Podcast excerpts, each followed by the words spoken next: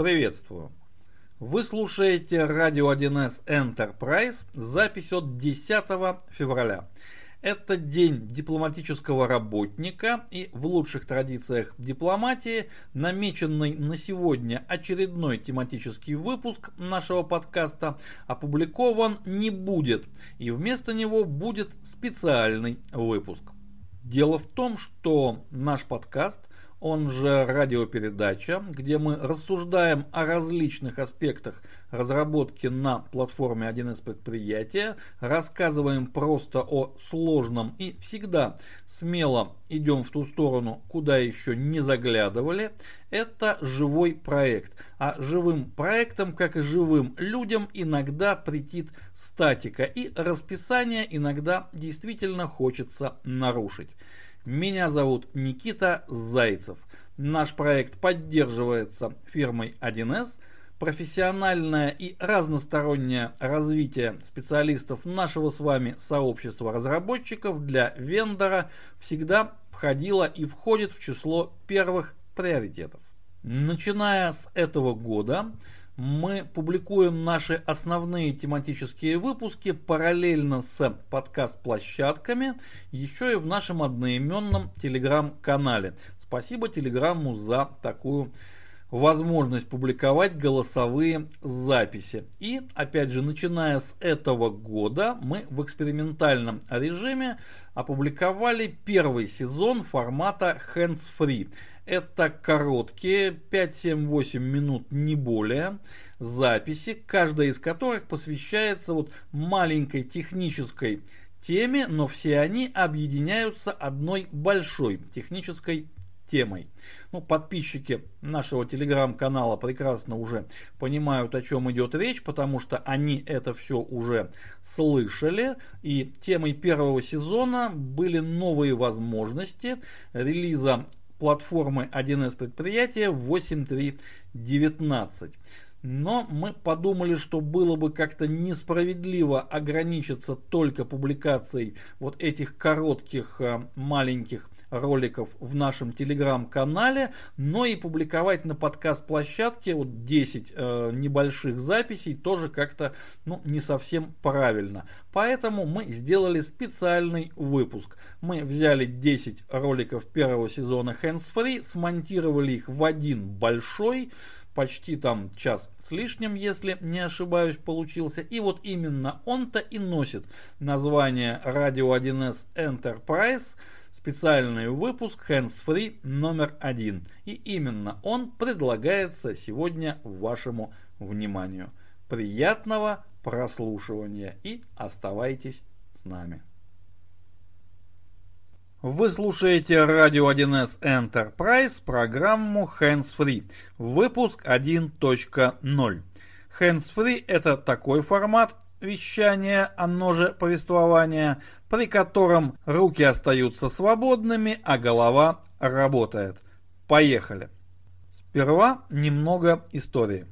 Идея вот такого формата появилась уже довольно давно, а именно в тот момент, когда мы готовили выпуск о новых возможностях релиза платформы 1С предприятия 8.3.19.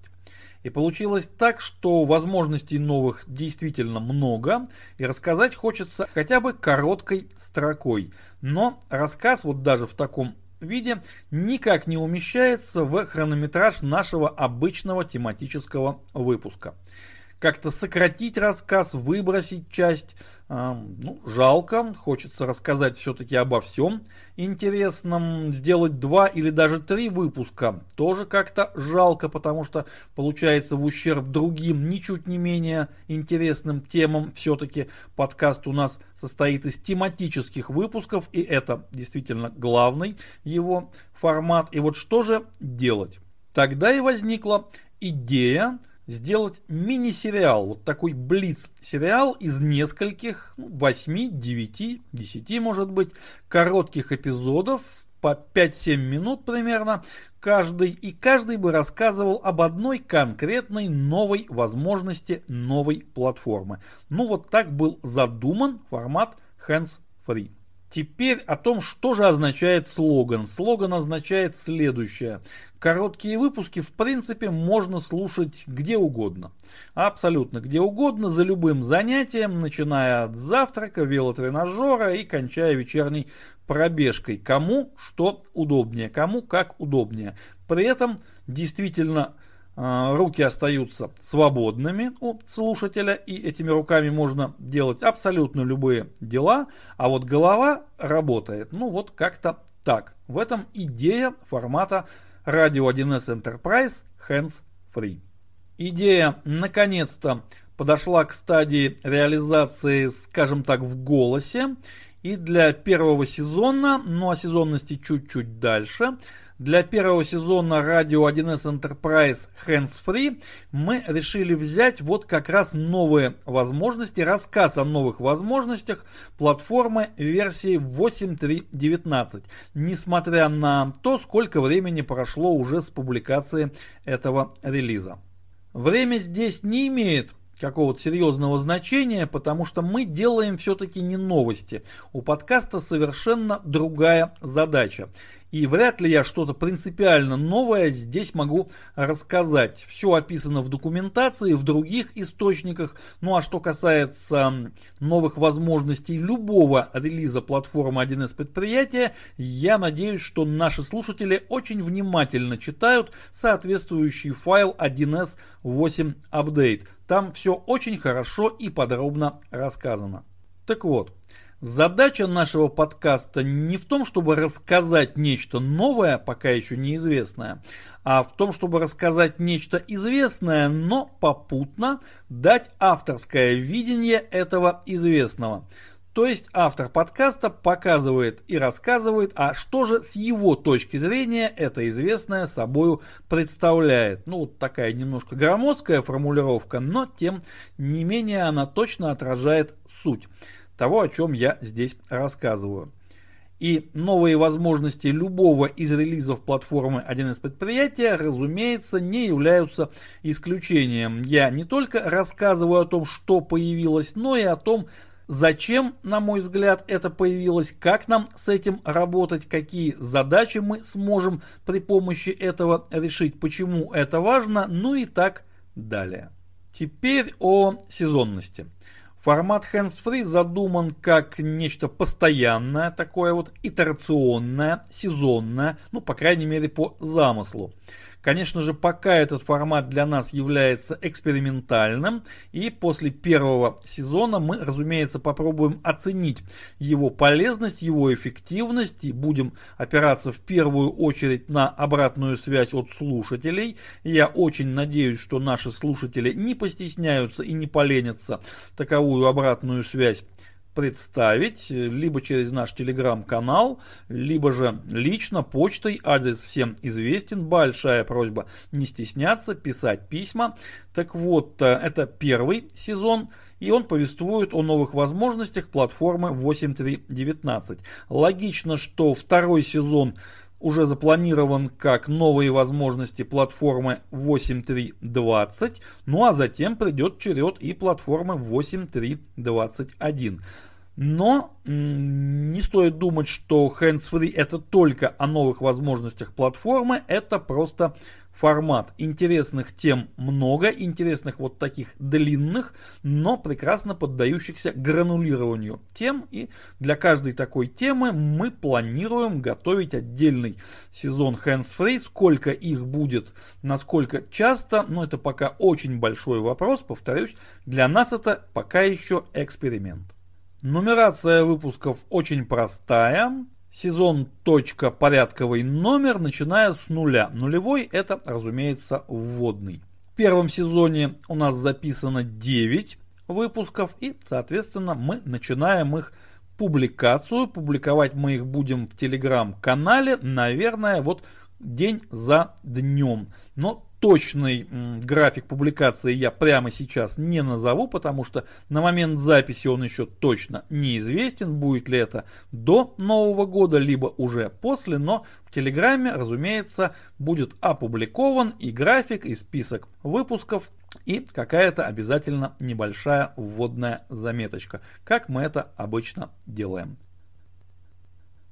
Первое, о чем мы расскажем в контексте релиза платформы 8.3.19, это новые возможности механики навигационных ссылок. Но сперва нужно вспомнить, а что же это за механика, что такое навигационная ссылка и для чего она применяется.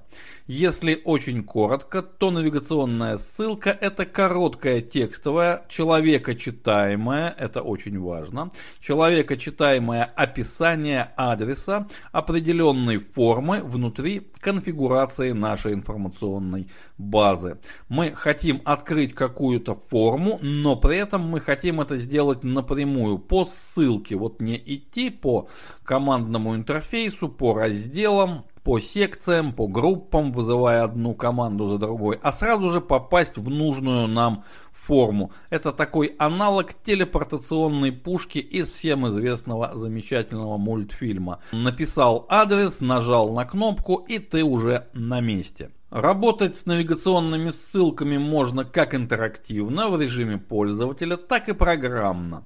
И механизм настолько простой, что есть вот буквально две кнопки и буквально две команды, два оператора глобального контекста. Получить навигационную ссылку, перейти по навигационной ссылке. Вот так вот просто.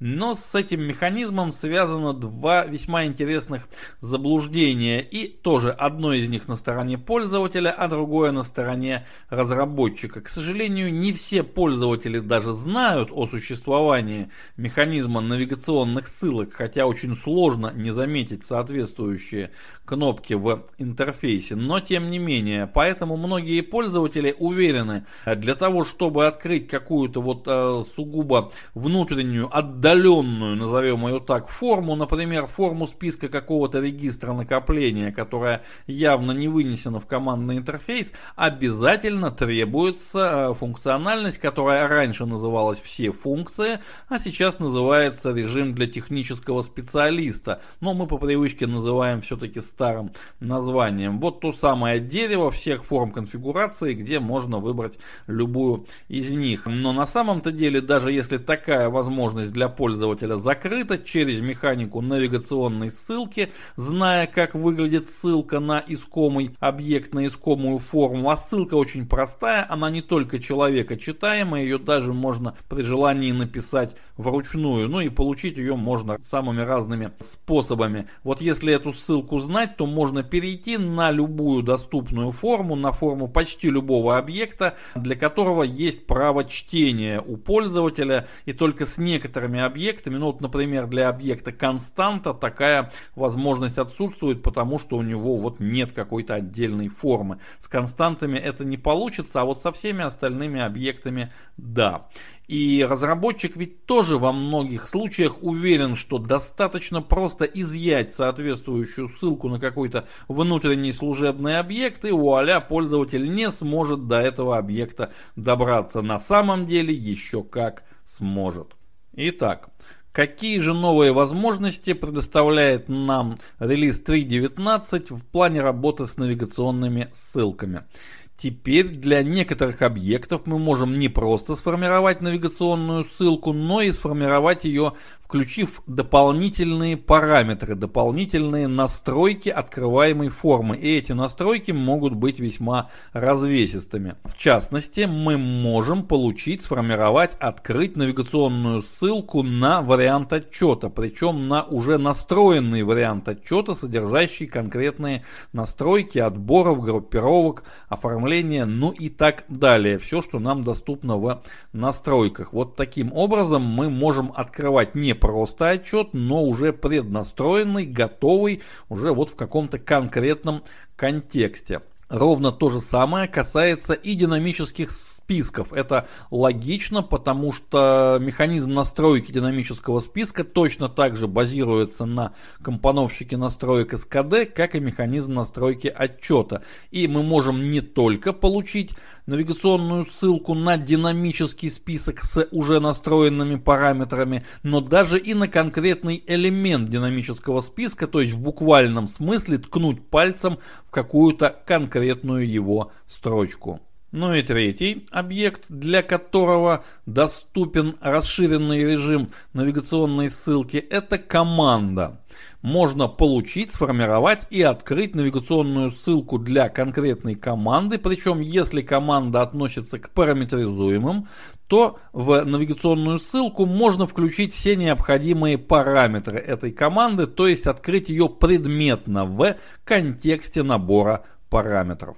Для решения каких задач нам может потребоваться новая расширенная функциональность навигационных ссылок платформы? Ну, очевидно, что ровно для тех же самых, для которых мы использовали навигационные ссылки раньше. Мы можем сформировать свой альтернативный, это важно, не замещающий, а альтернативный, не вместо, а в дополнение к основному альтернативный командный интерфейс то есть разместить на определенных формах определенные команды, определенные ссылки, при помощи которых пользователь сможет очень быстро, точечно переходить на необходимые ему формы, минуя вот все дороги, переулки, повороты штатного командного интерфейса. То есть вот такая телепортационная будка, а, где нажав на одну единственную кнопку, можно оказаться в совершенно другом месте, и это место будет уже подготовлено, при преднастроено и оснащено необходимыми настройками. Вот для этого мы будем использовать новые возможности.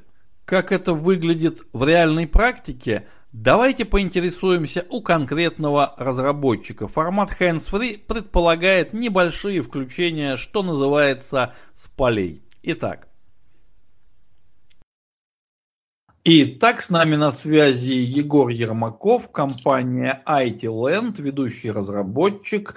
А, Егор, приветствую. Что ты нам скажешь как практикующий специалист вот по новым возможностям навигационных ссылок э, в новой платформе? Да, привет, Никита. А, я считаю, что это довольно долгожданное развитие механизма навигационных ссылок. А, нам в своей конфигурации один из проектами. А, еще до платформы 8.3.19 пришлось реализовать аналогичный механизм. Мы через промежуточный справочник, в который записывали дополнительные параметры для открытия различных объектов, а, мы через него генерировали навигационные ссылки, но при переходе по этой навигационной ссылке мы открывали не сам справочник, а нужный нам объект э, с нужными параметрами. Вот таким образом мы могли открывать, например, наши рабочие места в виде обработок с преднастроенными всяческими настройками. Вот. А теперь это мы можем сделать без этого велосипеда, без этого промежуточного справочника, сразу средственной платформы, о чем, собственно, я очень рад. Важный момент, что навигационные ссылки используются не только для того, чтобы передавать э, другим людям их, но и для того, чтобы добавлять их в избранные. Вот. И мне кажется, это вот одна из киллер фич этого механизма. Мы на навигационных ссылках, ну, в избранном мы теперь можем прямо держать э, ссылки на какие-то обработки или отчеты с различными настройками. Вот, мне кажется, это будет очень полезно. Вот. Также для нас вот, э, механизм навигационных ссылок оказался очень полезен при использовании вот, для внешних, там, для интеграции между базами. Например, в нашей, опять же, конфигурации мы из э, нашей конфигурации, из нашей базы прямо по навигационной ссылке позволяем пользователям переходить к исходным документам, загруженным из других баз, например, из бухгалтерии. Документ, который к нам загружен, мы позволяем к нему сразу в базу бухгалтерии перейти по, по внешней навигационной ссылке. Вот теперь мы этот механизм можем сделать еще более дружелюбным, вплоть до того, что переходить к конкретной строчке документа в другой базе или даже до какого-то реквизита, делать акцент на нем. Вот на небольшое сожаление вызывает лишь то, что дополнительные параметры нужно заранее записывать в хранилище данных навигационных ссылок этой базы. И нельзя просто поставить какие-то произвольные параметры в навигационную ссылку, чтобы с ними от, открылась форма. Вот. Понятно, что это, скорее всего, продиктовано соображением безопасности, но такая возможность была нам весьма полезна и при отладке, и при тестировании, и в различных интеграциях. Хотя я бы тут отметил, что начиная с 8.3.18, буквально предыдущего релиза, это можно решить самостоятельно с помощью доработки. И когда мы используем обработчик, обработка перехода по навигационной ссылке модуля приложения, там мы можем разбить, распарсить навигационную ссылку и интерпретировать те параметры, которые туда переданы. Ну что ж, отлично, отлично, спасибо за мнение. Мы тебя услышали. Спасибо. Спасибо, Никит. Следующей важной новой возможностью версии 3.19 технологической платформы 1С предприятия, о которой мы расскажем в рамках нашего Блиц-сериала, является расширенное управление выполнением запросов в копиях базы данных. Сначала нужно очень кратко напомнить о том, а что же это за механика копии баз данных. Имеется в виду следующее. Мы можем, используя платформу 1С предприятия, создать копию той базы данных, которая связана с нашей информационной базой, с инфобазой 1С предприятия, копию либо полную, либо частичную по нашему выбору, то есть она может включать в себя как все объекты данных конфигурации, так и какую-то часть, это настраивается разработчиком, и поддерживать эту копию, то есть фактически речь идет о репликации, о создании автоматически поддерживаемой актуальной реплики, той базы данных, с которой мы работаем. Для чего это нужно? Это нужно для того, чтобы мы могли разделить нагрузку на базу данных, отдельно выделить транзакционную нагрузку, то есть те транзакции, которые записывают данные, у нас будут работать с основной базой данных, а те транзакции, которые составляют аналитическую загрузку, то есть в первую очередь это выполнение тяжелых отчетов, которым не требуется вот актуальное буквально секунду в секунду состояние базы данных, выполнение таких тяжелых отчетов, тяжелых запросов можно выполнять на копии базы данных, таким образом распределив физическую нагрузку между различными экземплярами оборудования. Еще одна очень важная особенность механики копий баз данных Копия базы данных, то есть реплика основной базы данных, может располагаться как в СУБД, одной из тех СУБД, с которыми умеет работать технологическая платформа, так и может работать под управлением специального компонента платформы 1С предприятия по имени Data Accelerator. Это тоже система управления базой данных, это база данных, но управляется она непосредственно платформой и данные этой копии располагаются прямо в оперативной памяти, что обеспечивает максимальное быстродействие при выполнении запросов к этим данным. Но чуть подробнее о механике копий баз данных и о дата-акселераторе мы уже рассказывали в одном из больших тематических выпусков, а именно в том, который был посвящен техническим аспектам нового компонента платформы 1С Аналитика. Ну вот здесь мы кратко повторили, что же это такое копии баз данных и дата-акселератор. А теперь посмотрим, что же нового, какие интересные новые возможности в работе с копиями баз данных нам предоставляет версия 3.19.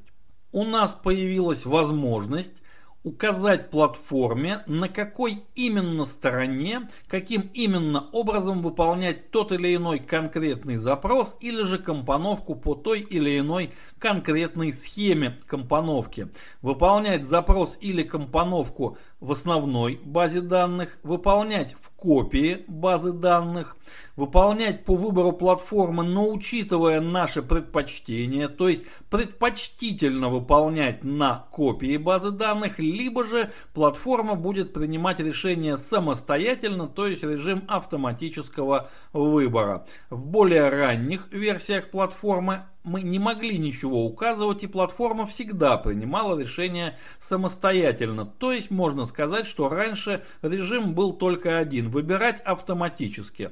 А вот сейчас мы можем нашей платформе указать, либо дать явное указание, на какой стороне выполняется запрос, либо компоновка, либо донести наши предпочтения, что мы предпочитаем вот так.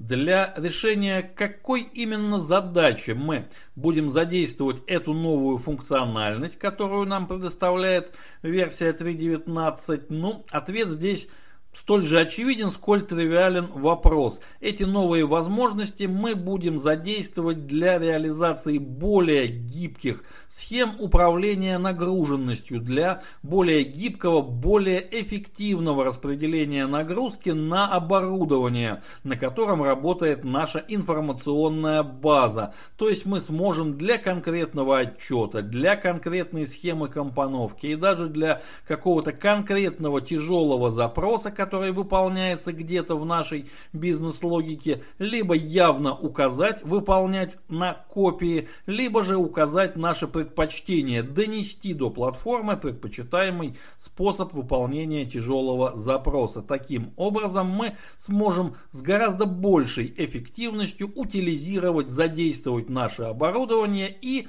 обеспечить более высокую производительность. Особенно это касается тех информационных баз, в которых имеет место высокая нагруженность, высоконагруженная многопользовательская работа и, в частности, многопользовательская работа с конкурентными данными. И последнее, о чем следует упомянуть, задействовать механику копий баз данных и дата акселератора в конкретном экземпляре, в конкретном развертывании технологической платформы 1С предприятия, для этого потребуется лицензия класса Corp, но дело того стоит. В третьем выпуске мы продолжим разбирать те новые возможности релиза 8.3.19 технологической платформы 1С предприятия, которые связаны с механикой копий баз данных. Начиная с этого релиза, механика копий баз данных прекрасно совмещается с режимом разделения данных. Нужно заметить, Подробнее о режиме разделения данных, обо всей этой механике разделения мы уже рассказывали в том из больших тематических выпусков, который был посвящен техническим аспектам облачной подсистемы 1С Fresh. Дело в том, что вот самое главное прикладное назначение у механики разделения и у механики разделителей это как раз реализация на платформе 1С предприятия облачных сервисов. То есть реализация таких схем аренды программного обеспечения, которые реализуются на базе технической архитектуры multi-tenancy, то есть множественной аренды. Ну, подробнее об этом, конечно же, лучше смотреть технической документации. Здесь никаким коротким обзором не обойтись, но следует напомнить о том, что разделение данных включается при помощи специального объекта, объект метаданных по имени общий реквизит. И вот если у такого общего реквизита настроены необходимые свойства, управляющие разделением данных, то такой реквизит превращается в разделитель и позволяет внутри единой информационной базы выделить отдельные области. Это называется область данных. Ну а в терминах облачного сервиса это называется приложение. Это в общем-то одно и то же. И когда потребитель, пользователь общего сервиса работает с такой областью, он как будто бы работает со своей индивидуальной инфобазой. Хотя на самом деле работает он с областью. А эта область, она находится внутри информационной базы, большой единой информационной базы, которая работает в режиме разделения данных. Вот эта механика теперь прекрасно совмещается с механикой репликации, с механикой копий баз данных. В более ранних версиях платформы мы могли выносить в копию базы данных, реплицировать только те таблицы, которые содержали общие неразделенные данные, либо такие данные, для которых разделение оказывалось условно выключенным. А вот начиная с версии 8.3.19 разработчик может выносить в копию баз данных и реплицировать любые данные, в том числе и те, которые входят в состав разделения разделителей. При этом, когда выполняется первичное заполнение реплики, первичное заполнение копии базы данных, реплицируется вся таблица, а вот в дальнейшем, когда выполняется автоматическая актуализация реплики, реплицируется только та часть таблицы, которая связана с конкретной областью при завершении, при фиксировании соответствующей транзакции, работающей с разделенной таблицей. И у нас вот таким образом получается, что механика разделения данных, которая разделяет общий массив наших объектов, наших таблиц на отдельные области и механика копий баз данных, которая не разделяет, но реплицирует, то есть создает копии, клоны, реплики наших, опять же, данных наших таблиц, вот эти механики оказываются совместимыми друг с другом и позволяют выстраивать различные комбинации, различные схемы и делать это весьма гибко. Наверное, было бы избыточным, было бы излишним упоминать о том, что вот сама по себе механика копий баз данных, особенно в паре с компонентом платформы Data Accelerator, эти возможности предназначены для расширенного, для более гибкого, более эффективного управления нагруженностью, то есть распределения и балансировки нагрузки на оборудование. Но поскольку вот для именно тех экземпляров, технологической платформы, на которых реализованы облачные сервисы вот для систем такого класса, именно проблематика высокой нагруженности и многопользовательской работы являются особенно актуальными, мы, конечно же, об этом упомянем. И возможность совместить режим разделения данных с режимом репликации, с режимом, с механикой копий баз данных дает тем специалистам, тем предприятиям, которые занимаются разработкой, организацией и сопровождением облачных сервисов, новые интересные возможности для управления нагрузкой, для более эффективной утилизации, более эффективного использования своего оборудования и повышения производительности своих облачных решений. Следующей новой возможностью, предоставляемой версией 8.3.19 платформы 1С предприятия, о которой необходимо обязательно рассказать в рамках нашего Blitz сериала, является возможность индивидуальной настройки, индивидуального применения а, протокола OpenID Connect для каждого из конкретных пользователей информационной базы. Прежде всего, а что же такое OpenID Connect?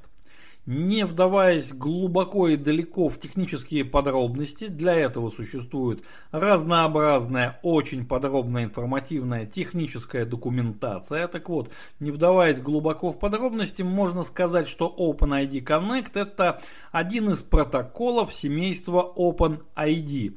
И этот протокол позволяет как и другие протоколы семейства OpenID, реализовать аутентификацию пользователей информационной базы 1С предприятия таким образом, что для проверки подлинности пользователя, для проверки его аутентификационных данных, логина, пароля, что вот такой пользователь есть, он существует и действительно он аутентифицировался и все хорошо с точки зрения безопасности и можно этого пользователя пропускать в нашу инфобазу, вот для этого может быть задействован сторонний провайдер OpenID аутентификации, то есть какой-то сторонний сервис. Получается, что наша информационная база делегирует функцию, функциональность аутентификации стороннему сервису.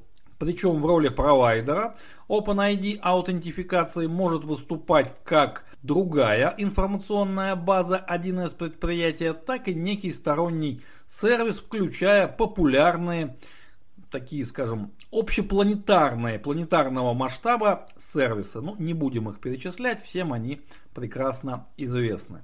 Почему следует акцентировать внимание на приставке Connect в названии этого протокола аутентификации именно этого? Дело в том, что OpenID Connect, в отличие от чистого протокола OAuth, все-таки более дружелюбен к клиенту именно в плане внешнего программного интерфейса. Больше возможностей, проще им пользоваться и он гораздо более эффективный в плане взаимодействия клиента и сервера аутентификации.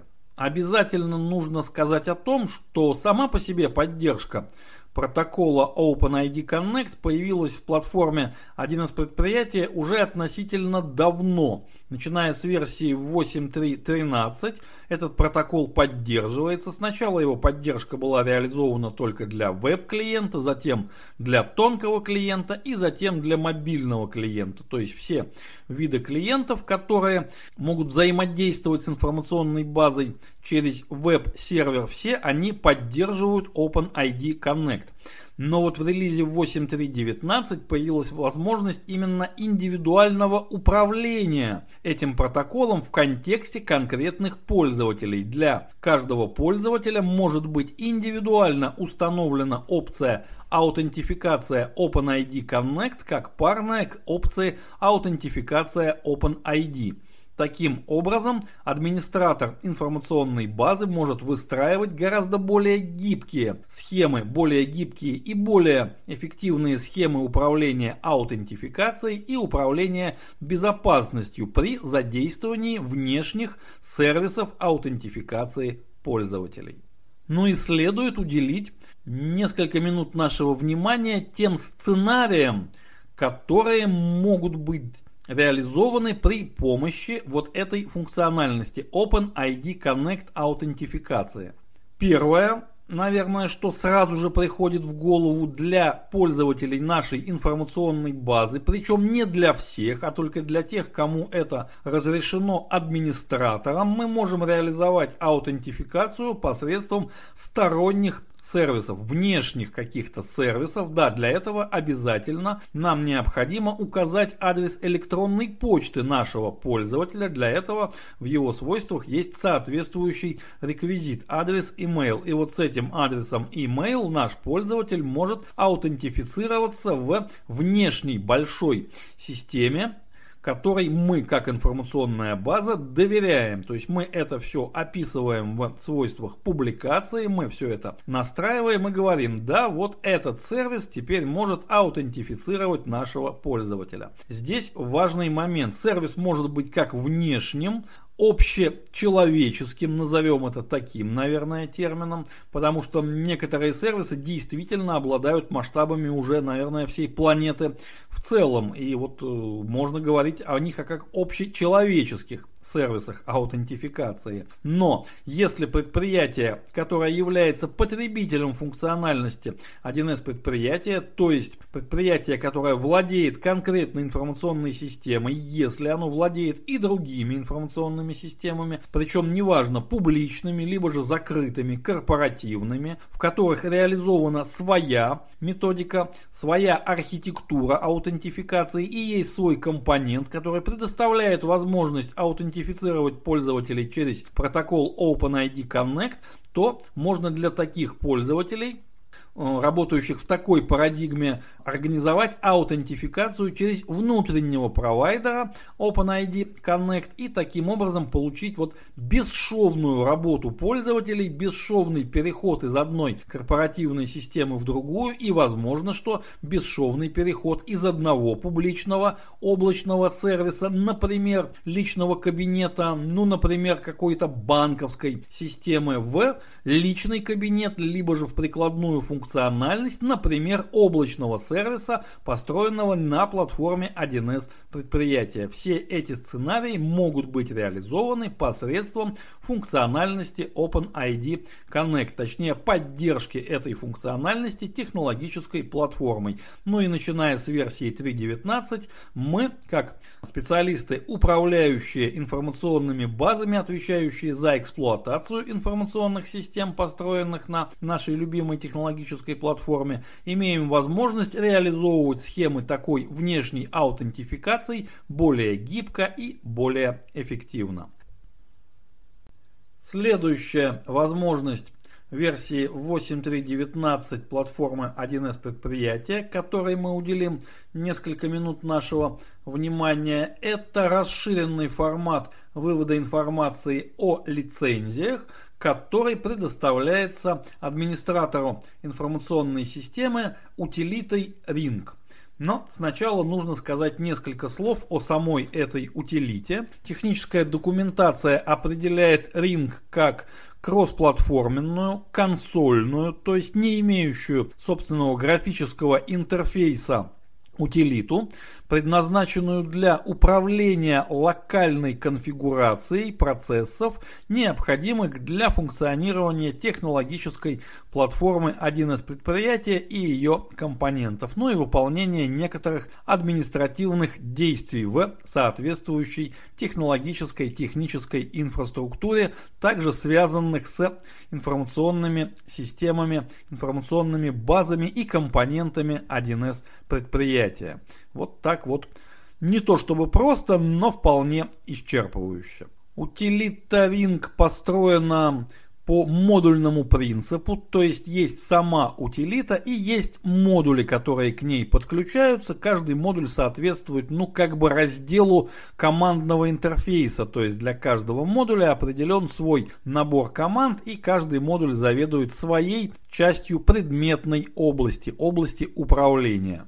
А, на текущий момент доступен модуль, который называется License, то есть управление лицензиями, работа с лицензиями, один из предприятий, управление ими и получение информации о лицензиях. Ну, подробный обзор утилиты Ring и сценариев ее применения у нас запланирован как э, большой тематический выпуск в ближайшее время, но сейчас нужно только кратко сказать, что команды раздела License позволяют не только получать информацию о уже установленных лицензиях 1С предприятий, об имеющихся в системе лицензиях, но также производить активацию новых лицензий, как в режиме онлайн через веб-сервис системы лицензирования фирмы 1С, так и в офлайн режиме запрос-ответ применения полученных из системы лицензирования данных для активации новой лицензии управления хранилищем лицензий, ну и некоторых других административных функций. Все это позволяет сделать утилита Ring.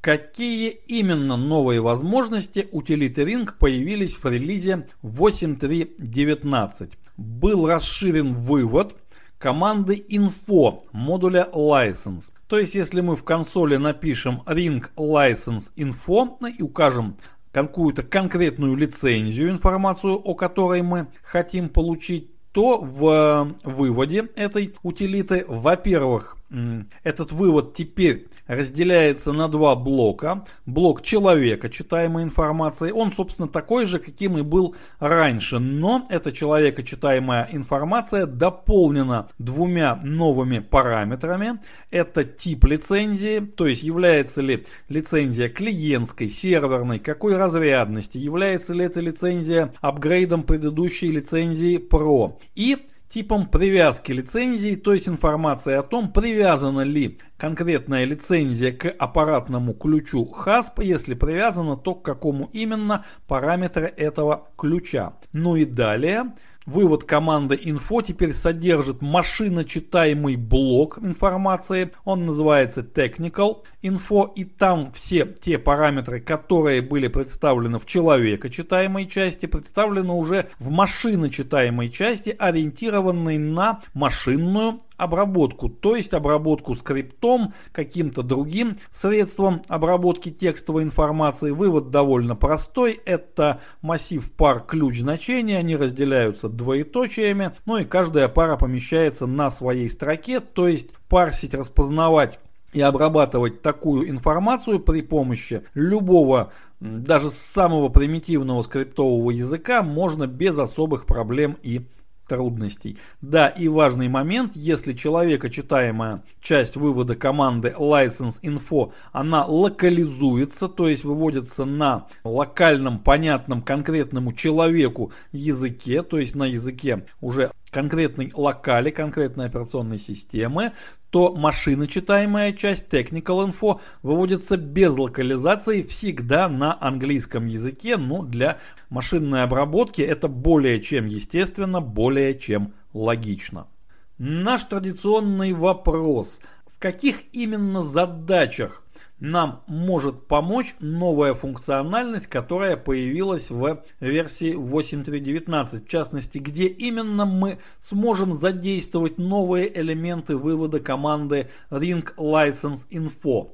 Очевидно, что и сама утилита, и ее команды, и то, что они выводят, их вывод, задействуются в различных сценариях внутренней автоматизации, в сценариях управления технологической инфраструктурой, включающей в себя платформу 1С предприятия. Но умозрительно можно, конечно же, привести огромное множество предполагаемых сценариев, ну а мы попросим прокомментировать новую возможность платформы специалиста, для которого реализация и поддержка таких сценариев является его повседневной производственной деятельностью.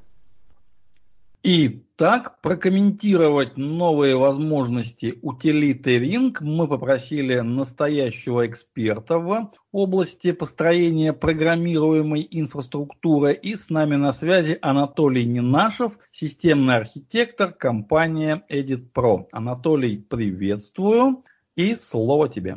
Да, приветствую. Никита, здравствуйте все. Ну, если говорить о утилите Ring и в частности о модуле License, то наиболее часто он используется, скажем так, в двух случаях. Первое – это когда мы с помощью команды info получаем, опять же, да, в скриптах информацию о лицензиях первично, либо в дальнейшем уже используем в рамках мониторинга всей инфраструктуры нашей для периодического опроса и сравнения, собственно говоря, какого-то эталонного содержимого, да, то есть которое мы ожидаем, с тем, которое фактически находится. Ну и таким образом можем определять какие-то различия и реагировать на них. Что касается изменений в 8.3.19, они немножко облегчают разработку, соответственно, обвязок над этим модулем.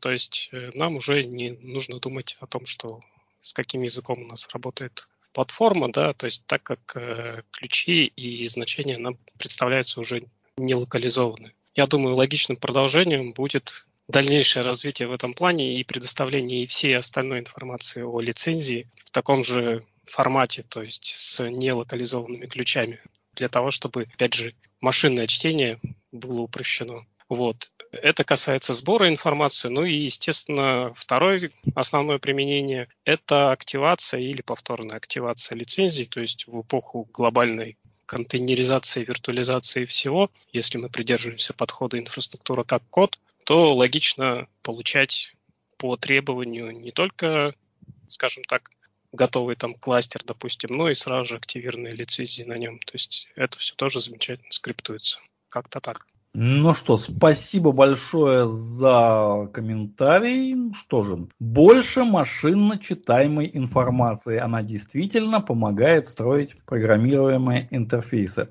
Спасибо, Анатолий. Спасибо.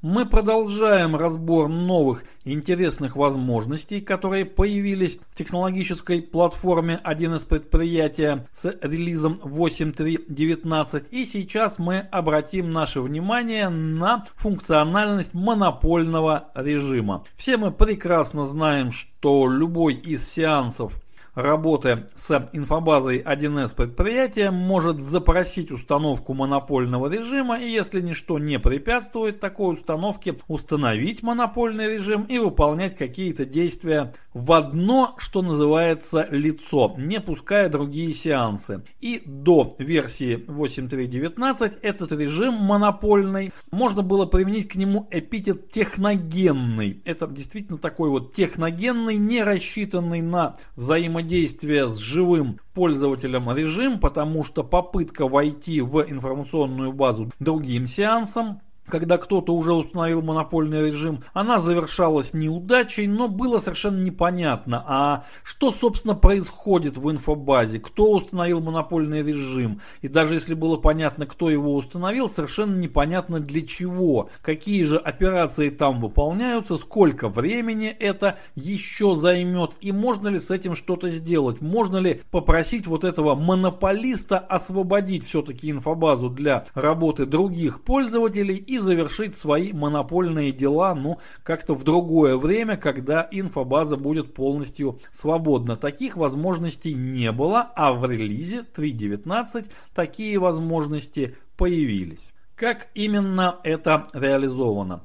Во-первых, есть возможность при установке монопольного режима, то есть когда мы в программном коде пишем «установить монопольный режим истина», есть возможность указать дополнительный параметр, в котором передать человекочитаемое сообщение. И это сообщение будет демонстрироваться всем тем пользователям, которые попробуют зайти в инфобазу в то время, как в ней работает наш монопольный сеанс. То есть мы можем передать некое послание задание, в котором объяснить, что же собственно происходит и сколько времени ориентировочно еще придется им ожидать. Ну, если мы можем такое время, конечно же, предсказать. Важный нюанс. Это послание, это сообщение мы можем передать не только как простой текст, мы можем передать его как форматированную строку, либо же как HTML разметку, созданную на базе форматированной строки. То есть мы наше послание можем расцветить в буквальном смысле всеми цветами, красками и стилевыми возможностями, которые нам предоставляет механика форматированной строки. Далее реализована новая предопределенная роль, новое право, которое дает возможность прервать установленный монопольный сеанс. То есть, если пользователь, который хочет войти в информационную базу в то время, как в ней был установлен монопольный режим, обладает определенным правом, администратор выдал ему такое право, и монопольный режим разрешает себя прервать пользователям, которым можно это сделать, то можно это сделать. Ну, в каких именно сценариях это может быть задействовано? Как минимум, наверное, в тех случаях, когда по каким-то причинам была утрачена возможность управлять тем сеансом, который установил монопольный режим, но наверняка применение более широким может быть у этой новой возможности. Но вот здесь мы еще раз обратимся к нашим специалистам, скажем так, в полях и запросим мнение у специалиста, который э, работает в том числе и с различными эксплуатационными сценариями в не самых простых информационных системах на базе 1С предприятия. С нами на связи Сергей Лобанов, компания Petersoft, руководитель разработки. Сергей, твое мнение о новых возможностях платформы в части управления монопольным режимом? Добрый день, Никита. В принципе, хотя бы просто по причине того, что мы можем поставить соответствующее оповещение для остальных участников действия – о том, что, же, что мы сейчас делаем и зачем же мы захватили базу. Вот. В, той, в той видимости, ну, в том отображении, в котором нам это необходимо. Все, все это очень нужно в процессе эксплуатации системы. И иногда бывает так, что эксплуатирует более одного человека и даже больше, чем а, одна организация. И поэтому данная функция гораздо полезнее, ну, это стало гораздо более информативно по сравнению с тем, что было ранее. А в каких сценариях может пригодиться, по-твоему, возможность прерывания монопольного сеанса? Вот насколько оно может быть востребовано? Ну, как один из примеров, зависло что-то, вполне возможно вариант. Э, а обычно мы захватываем монопольно для того, чтобы ну, запустить какие-то тяжелые обработчики с пересчетами, э, заменами и так далее. Для, для того, чтобы больше никто нам не мог помешать. Всегда может что-то пойти не так. Всегда монопольный сеанс есть смысл прервать. И, соответственно, монопольный сеанс можно прервать в случае, если нам, э, если наши работы более приоритетны по сравнению с тем, что сейчас крутится. Это тоже вполне возможный сценарий работы на крупных базах. Это вполне может э, потребоваться. Mm-hmm. Ну что ж, спасибо, большое спасибо за комментарий. Всегда, пожалуйста. Следующая возможность, реализованная в версии 8.3.19 платформы 1С предприятия обладает одной очень интересной особенностью. Если рассматривать ее с чисто технической точки зрения, то получится, что это не расширение существующих имеющихся возможностей, а наоборот их ограничение. Но как раз это ограничение является уже не на техническом, а вот на общечеловеческом, общеархитектурном уровне как раз расширением. Речь идет об аутентификации, а именно об аутентификации средствами операционной системы, то есть о тех сценариях, о тех вариантах построения информационной системы, когда пользователь идентифицируется, аутентифицируется в информационной базе 1С предприятия средствами операционной системы. Для чего нужны такие сценарии? Ну, это очевидно, разумеется.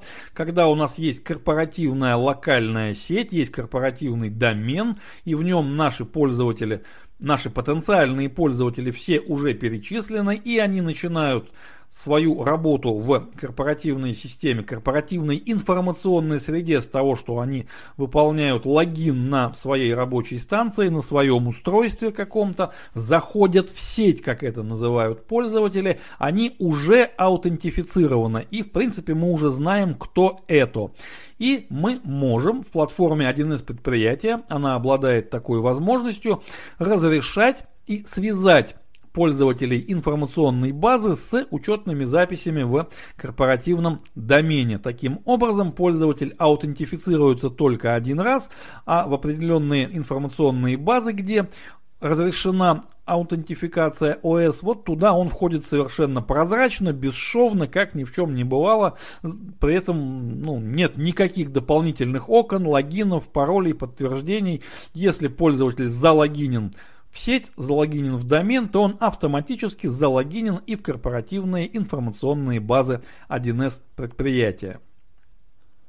Для организации такой бесшовной аутентификации используются различные протоколы аутентификации, могут быть использованы различные технические схемы. Но вот смотрите, такая ситуация. У нас есть кластер серверов, один из предприятий, и он развернут на компьютере под управлением операционной системы Windows. Очевидно, что Windows сервер, ну, наверное. Далее инфобаза опубликована на веб-сервере, и это уже другой компьютер, не тот, на котором находится кластер один из предприятия, не тот рабочий сервер, либо же кластер один из предприятия состоит из нескольких рабочих серверов, разнесенных на разные физические или виртуальные компьютеры. Важно, что их несколько и у нас есть клиент, который работает на своем компьютере, и вот он аутентифицируется в информационной базе через веб-сервер, но при этом включена для него аутентификация операционной системы. И вот Такая ситуация, соблюдение всех этих условий с необходимостью требует применения протокола аутентификации Kerberos.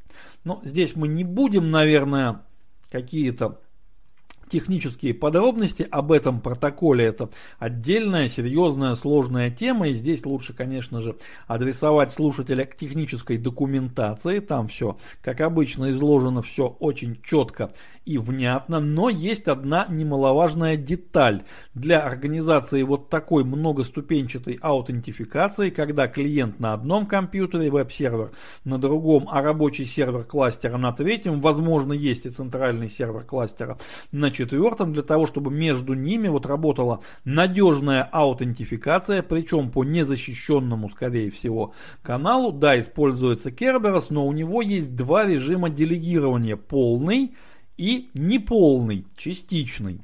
И чем же они отличаются? Опять же, здесь я отсылаю слушателя к технической документации, тут нюансов много, но уже даже по звучанию этих терминов можно понять, что полный предоставляет гораздо большую свободу действий, предоставляет больше прав и, скорее всего, избыточных прав, которые для аутентификации нашего пользователя в инфобазе не требуются. И мы бы предпочитали, конечно же, использовать ограниченный, не полный полный режим делегирования, но э, в более ранних версиях один из предприятий такой возможности у нас не было. Можно было использовать только полное делегирование. А вот начиная с версии 8.3.19 в описанной ситуации, не будем ее повторять ее описание, так вот в описанной ситуации можно задействовать уже режим ограниченного, неполного делегирования протокола Kerberos. И для рабочих серверов кластера у нас появилась появилось соответствующее свойство, где можно указать соответствующее имя, уникальное имя того сервиса, которое является доверенным. Но здесь нужно, конечно, понимать, как устроено взаимодействие между различными серверами по протоколу Kerberos, для чего это имя требуется, откуда его взять, это все описано в документации. Важно, что такая возможность у нас появилась. И вот у нас получается весьма интересная ситуация. С одной стороны, мы ограничили технические возможности, потому что технически ограниченное делегирование протокола Kerberos, разумеется, предоставляет меньше возможностей, нежели полное. Но с другой стороны, мы серьезно усилили информационную безопасность нашей системы в целом. То есть ограничение технической возможности приводит одновременно к расширению возможностей системы в целом. Вот такая вот диалектика. Следующее новшество релиза 8.3.19 платформы 1С предприятия, которое мы рассмотрим, касается администрирования кластера серверов, управления кластером серверов. Речь пойдет о параметре, который называется временно допустимый объем памяти процессов. Этот параметр позволяет задать конкретный объем памяти для рабочего процесса, который является временно допустимым. То есть рабочие процессы, которые на этом рабочем сервере у нас задействованы, могут захватить указанный объем памяти, но захватить его временно, то есть временно превысить тот лимит памяти на процесс, который у нас установлен для рабочего сервера. Для чего этот параметр требуется? Он требуется для того, чтобы, во-первых, обеспечить плавный перезапуск рабочего процесса в случае выхода за установленный лимит по памяти, вот именно плавного, а не резкого. То есть временно ненадолго можно превысить все-таки лимит, но именно что ненадолго. Если превышение по памяти является таким постоянным, перманентным, рабочий процесс будет перезапущен. И то же самое касается прерывания объемного по памяти серверного вызова, который обслуживается рабочим процессом. Если серверный вызов ненадолго превышает допустимый объем памяти, то это, наверное, допустимо, мы этим можем управлять. Но вот если захват памяти продолжается длительное время, то такой объемный серверный вызов будет прерван. Как и другие технические, количественные, объемные, если можно так выразиться, параметры и настройки кластера, указанный параметр необходим для того, чтобы мы могли реализовывать гибкие, эффективные системы управления нагруженностью, управления загрузкой оборудования, управления загрузкой э, тех серверов, где у нас развернуты рабочие процессы, гибкого балансирования этой нагрузкой, ну и так далее. для решения административных задач для высокой максимальной утилизации аппаратных ресурсов.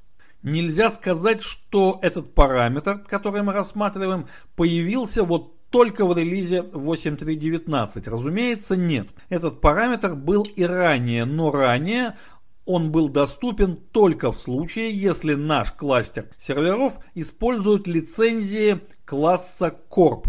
На лицензиях класса Prof эта возможность была недоступна и кластер серверов, платформа, один из предприятий, принимала решение о том, какой объем памяти является допустимым по умолчанию. Это жестко внутри заданное значение, и оно составляло и составляет сейчас, если не задать какое-то конкретное значение параметра, 80% от объема оперативной памяти, установленного на том компьютере, где развернут соответствующий рабочий сервер кластера. Вот есть машина виртуальная или физическая, вот на ней есть оперативная память и 80% от объема этой памяти, вот это и есть значение по умолчанию. Но начиная с релиза 3.19, эта возможность, эта настройка стала доступна и для тех кластеров серверов, которые работают с лицензиями класса Prof, ну то есть обычными серверными лицензиями. Здесь обязательно следует напомнить о том, что аббревиатуры Prof и Corp контексте лицензий на кластер серверов 1С предприятия имеют вполне четкий и однозначный смысл. Это касается именно лицензий. То есть сервер предприятия как таковой, как программный продукт, это один единый и неделимый программный продукт. А вот лицензируется он по-разному. И есть лицензии двух разных классов. Лицензия описывает те возможности, которые доступны для пользователя. И программный продукт кластер серверов 1С предприятия в зависимости от того, как он лицензирован, обладает либо большими корпоративными возможностями, либо меньшими обычными. Но разделение возможностей кластера на обычные и корпоративные не является вот каким-то жестко зафиксированным и время от времени может пересматриваться. Какие-то возможности могут переводиться из категории корпоративных в категорию обычных. Как это и произошло с тем параметром, функциональное назначение которого мы только что разобрали. Этот выпуск является последним по порядку следования, но далеко не последним по важности. Мы рассмотрим те новые возможности версии 3.19, которые относятся к новому компоненту технологической платформы по имени 1С Аналитика. Мы уже проводили подробный разбор возможностей компонента аналитика в общих больших тематических наших выпусках. Было два выпуска подкаста Radio 1С Enterprise. И в этих выпусках мы разобрали, что же такое 1С аналитика, для чего этот компонент нужен, как он устроен и как с ним работать. Но если совсем-совсем вкратце, то аналитика это BI компонент, то есть это компонент, который позволяет для любой клиент серверной информационной базы 1С предприятия организовать работу контура Business Intelligence то есть аналитической работы с данными. Причем без внесения каких-либо серьезных и даже не очень серьезных изменений в конфигурацию. Это все делается на лету. 1С аналитика позволяет работать с диаграммами, дашбордами, отчетами и настраивать все это в своем отдельном клиенте. То есть это отдельный аналитический, отдельный BI инструмент. Версия 3.19 содержит довольно много изменений и дополнений для компонента аналитика. Понятно, что полное их перечисление, наверное, выйдет за все временные наши рамки. И за полным перечнем я отсылаю слушателей к файлу v8 update, его соответствующему разделу и соответствующим частям. Но все-таки некоторые наиболее яркие интересные возможности мы здесь перечислим очень короткой строкой.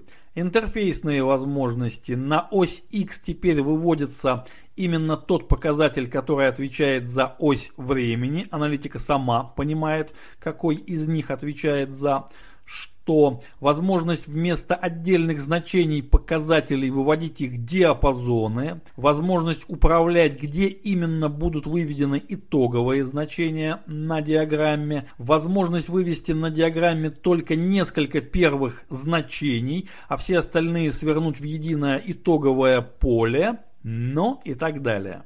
Расширен редактор и возможности языка формул, частности введены функции для работы со значениями типа дата, начало-конец периода, разность дат добавить к дате. Но и не только. А в язык формул внесены интересные другие возможности также. И вот а, возможность, которая напрямую не относится к внешнему виду, к управлению, к построению диаграмм, но представляется крайне важной – Данные диаграммы сохраняются в кэше 1С аналитики в течение 24 часов, то есть они не очищаются, не удаляются ни при закрытии браузера, а как мы уже знаем и помним, 1С аналитика не требует установки на рабочее место пользователя никакого дополнительного программного обеспечения и работает в обычном браузере, то есть просто открываем и работаем. Так вот, ни при закрытии браузера, ни даже при закрытии отдельной вкладки, где была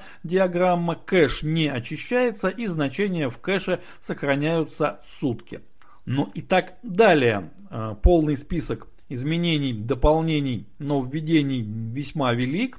Э, вот. Но как эти нововведения повлияли в лучшую сторону для конкретных практических внедрений 1С аналитики, что стало удобнее, что стало быстрее, что стало правильнее. Вот об этом мы кратко побеседуем с тем специалистом, который занимается 1С аналитикой вот в самых что ни на есть полевых условиях, а, занимается внедрениями этого компонента, этого продукта. Поделиться своим мнением о новых возможностях 1С аналитики мы попросили специалиста, который занимается проектами внедрения 1С аналитики вот буквально с того момента, как этот продукт был выпущен. И с нами на связи Дмитрий Базенков, информационно-медицинский центр, город Самара, руководитель проектов. Дмитрий, тебе слово. Здравствуйте, да, спасибо. Ну, действительно, основной объем задач у меня сейчас связан с работой в DNS-аналитике, и мы у своих заказчиков тоже стараемся использовать наиболее актуальную ее версию, там, проверяем их в тестовой среде, в тестовом контуре, изучаем вот эти возможности новые ее. И поэтому, знаете, мое мнение о новом функционале, оно однозначно положительное однозначно положительны. Потому что буквально каждое из изменений, там вот, в том числе из тех, которые вы перечислили уже, которые за кадром остались, они нам на проектах пригодились. Тут я прежде всего выделил бы, наверное, вот общее повышение удобства работы и вот это внимание к деталям, которое прослеживается в функционале. То есть, например, появились удобные контекстные подсказки, появились новые функции там, для работы с датами, для форматирования, для построения сравнительных графиков – а, поведение системы в каких-то деталях поменялось. И вот это, казалось бы, мелочи, но они позволяют тратить гораздо меньше времени сейчас на создание новых показателей. Ну, соответственно, это в свою очередь значит, что мы за то же время можем сделать лучше, там, больше, качественнее, и в конечном итоге все остаются в выигрыше. То есть и мы, и заказчик. А так, в целом, то есть можно было бы еще указать, что есть два таких вот основных сценария работы. То есть это подготовка показателей и вот работа уже с готовыми показателями, то есть когда пользователь сам работает. И вот при работе с уже подготовленными показателями мне вот из последнего, например, наиболее полезным оказалось, наверное, условное оформление, как ни странно. То есть когда на там, диаграммах и графиках мы можем задать свой цвет для группировок, а, раньше этого немного не хватало, вот в новой версии появилось, и ситуация в том, что ну, цвет, он же считывается быстрее, чем текст, и вот э, если мы задаем изначально понятные правила, там, условно, зеленый хорошо, красный плохо, например, и так далее, то руководителю при работе с дашбордом может быть достаточно просто одного взгляда, чтобы уже в целом оценить э, картину состояния дел.